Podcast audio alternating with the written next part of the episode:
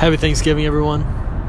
We are on our way to Reading, Pennsylvania, once again. I don't know how many years we've done this, but I'm in the car with mom, and you know, what other day to be grateful for your mom than to talk to her and have her on your podcast? So, hello, mom. Um, I have a question for you today. Um, speaking of being grateful for things and being grateful for having great people around you, you've had an experience that not a lot of people have had, which is you're in your early 20s and you're just get married and you're thrown into a relationship where your husband finds out that he has cancer. Um, and I know this is hard for you to talk about and hard for you to think about, but it's something that I feel like a lot of people don't get to relate to often. And I mean, I just want to know, like, I haven't even really been able to talk to you about this too often. Is like, what goes through your head? Like, how do you provide support for someone like that in a moment where you have no experience or no idea how to do that? Well, you just have to. Um, you find the strength inside of yourself because you have to. And it's weird because one of the first things that came to mind when they told me that day in the hospital was how my sister had lost her husband to cancer just two years before. so I'm thinking, wow, I'm going to be a widow like her at such a young age. And why does this happen to two of us in the same family? So close together. We hadn't even gotten over losing Randy, and now this happens to my husband. Yeah. So, how do you take it from there?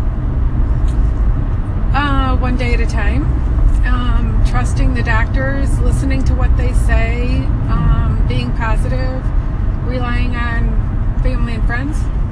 Mm-hmm. Yeah, because I know that you guys have always had good people around you, and I, I've always seen pictures of the benefit, and like dad was happy, super skinny but happy. Um, and even though it was a super difficult time for all of you, you guys were happy to be together and to be helping him and supporting him. Um, and for me, that's super interesting, and it's like togetherness that I think everyone craves. Um, and I mean, just how important do you think that having all those people around you was during that time? It made all the difference. It was how we were able to go on. Um, he had um, severe back pain from one of the chemo drugs, mm-hmm. and we had friends come over and rub his back and give me a break and yeah. rub his back. Uh-huh.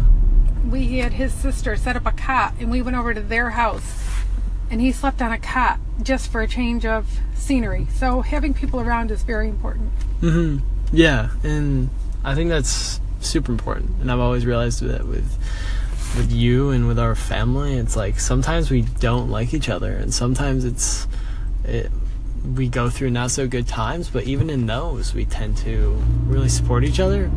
And no matter what, really, no matter our differences in opinion, no matter what's going on, but when someone needs rallying around, they get their rallying around. Um, and I think that's so crucial, and so many people miss out on that. And I think even with dad's experience, it's so big, and I think that really is a huge sentiment as to how important your friends are to you guys now and how important family is for you guys now because you went through such a difficult time. And I think just seeing how you interact and the, the values that you've instilled in me to like really appreciate the relationships that you have and to do what you can to nurture those. I think that's all really a sentiment to that huge experience. Um, and I think it's something to always be grateful for and to always think about. Um, so I really like where you come from with that. And I mean, I know it's super hard for you to talk about, but at the same time, it's crucial to reflect on. Um, we do. We live our life thankful every day. Mm-hmm. Yeah, and that's honestly a great way to live and a great way to be motivated. Um, every single day, thanking and being super grateful for just having the opportunity to live. Um, and I think that that moment in your lives really sentimented that. And then from there on, you guys were able to really impact other people and, and instill in your kids those same values. So I thank you for sharing, Mom. Happy Thanksgiving.